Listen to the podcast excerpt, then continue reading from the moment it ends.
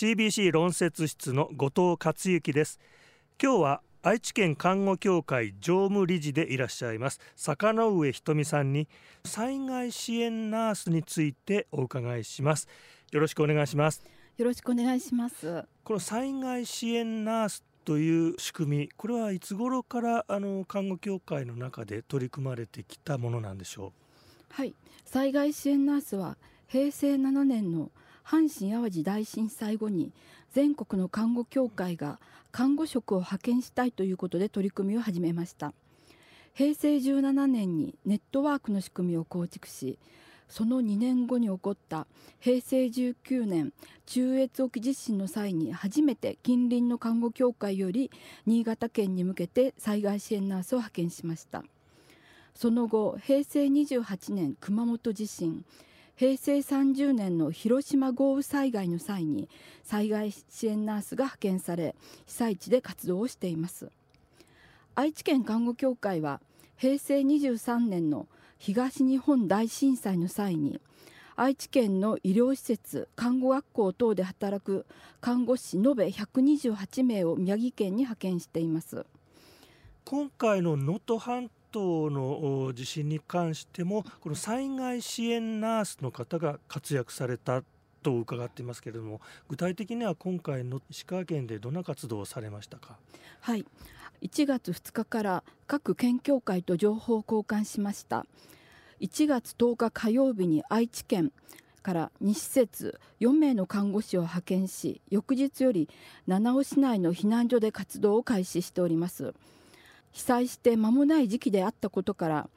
避難されている施設は混沌とした状態でとりあえずそこにいらっしゃる方の生活を整えることまた病気の方の薬を整えること体調の確認をするということを中心に活動をしてまいりました。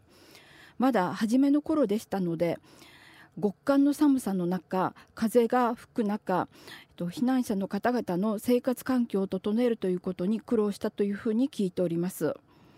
支援活動っていうのは今回の地震でも結構被害が大規模だったので、まあ、長期化するかなというふうにも言われている中で愛知県看護協会の坂上さんたちがこうリードしてコーディネートしていくお仕事も必要大変重要だったと思うんですけれども、えー、継続的に送り込むコーディネーションのお仕事ではどんなご苦労があったんでしょうか？はい。えーと、愛知県看護協会は会員数が多いこともありまして中部地区で起こったこの震災に対して継続的に支援をしていきたいと考えています。で派遣する施設の看護師の決定においては多くの施設からの協力をいただき悩むことはありませんでした。また災害支援ナースは一定の研修を終了しており災害についてもイメージができることから心配もありませんでした。その中で看護師の派遣に際して最も大切にしたことは派遣者がいつでも相談や連絡ができる伝達手段を複数確保することでした。被災地では必要な情報を十分に確保することは難しいと思われます。また想定外のことが起こった時に判断を迫られることも考えられます。看護師チームですので医師がいなくて悩むこともあると思います。そこで今回はスマホを携帯し LINE とチャットの2種類の SNS で24時間の対応をするということを行っております。通常は日々の活動報告が主流ですけどもちょっとした困ったこと嬉しかったこと楽しかったこと被災者の皆さんから声をかけてもらったことなどを私どもに連絡をして何が起こっているかというような情報交換をしております。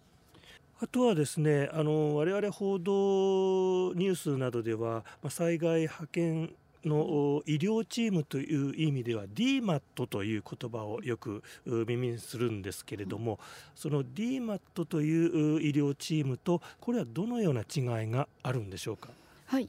えっ、ー、と DMAT とは災害急性期に活動できる機動性を持ったトレーニングを受けた医療チームのことです。災害派遣医療チームの略として DMAT というふうに呼ばれています。チームは医師1名看護師数名と医師看護師以外の事務員で構成をされています。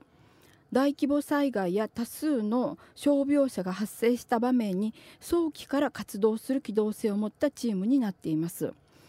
災害支援ナースは看護師のみで構成するチームです。発生直後少し経ってから長期的な期間のサポートを考えております。被災された皆様また病院看護師へのサポートを考えております。あってはならない災害ですけども看護師のチームとしての災害支援ナースの育成と訓練というのが重要だと考えており愛知県看護協会は積極的に取り組んでまいっております。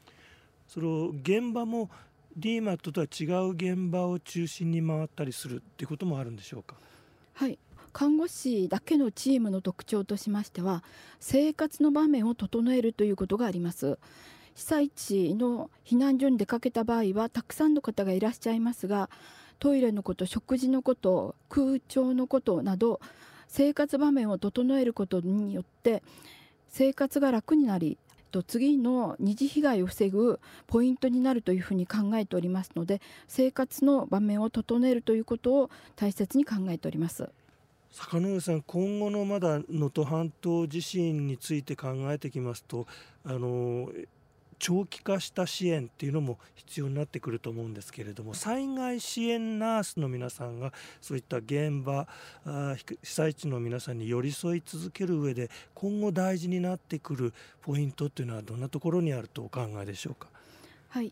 えっと、今回の地震の特徴として家屋の倒壊というのがあります。それによって避難所の生活が長引くことまたは仮設住宅ができたとしましてもそれまでお近くで過ごしていた住民の方との仲間関係っていうのがなかなか継続することが難しいと思います。その中で生活をされる皆さん方の生活健康を守っていくというのが看護師の重要な仕事だと考えておりますので先の長い支援ができれば良いと思っております。そういったあの避難所や仮設住宅を巡回したり、お声がけをしたりする活動もこれから続くということですよ。その中で、まあ、あの皆さんの健康を維持してもらうさまざまなこうアドバイスや支援っていうのが重要になってきそうですね。はい、その通りと考えております。はい、ありがとうございました。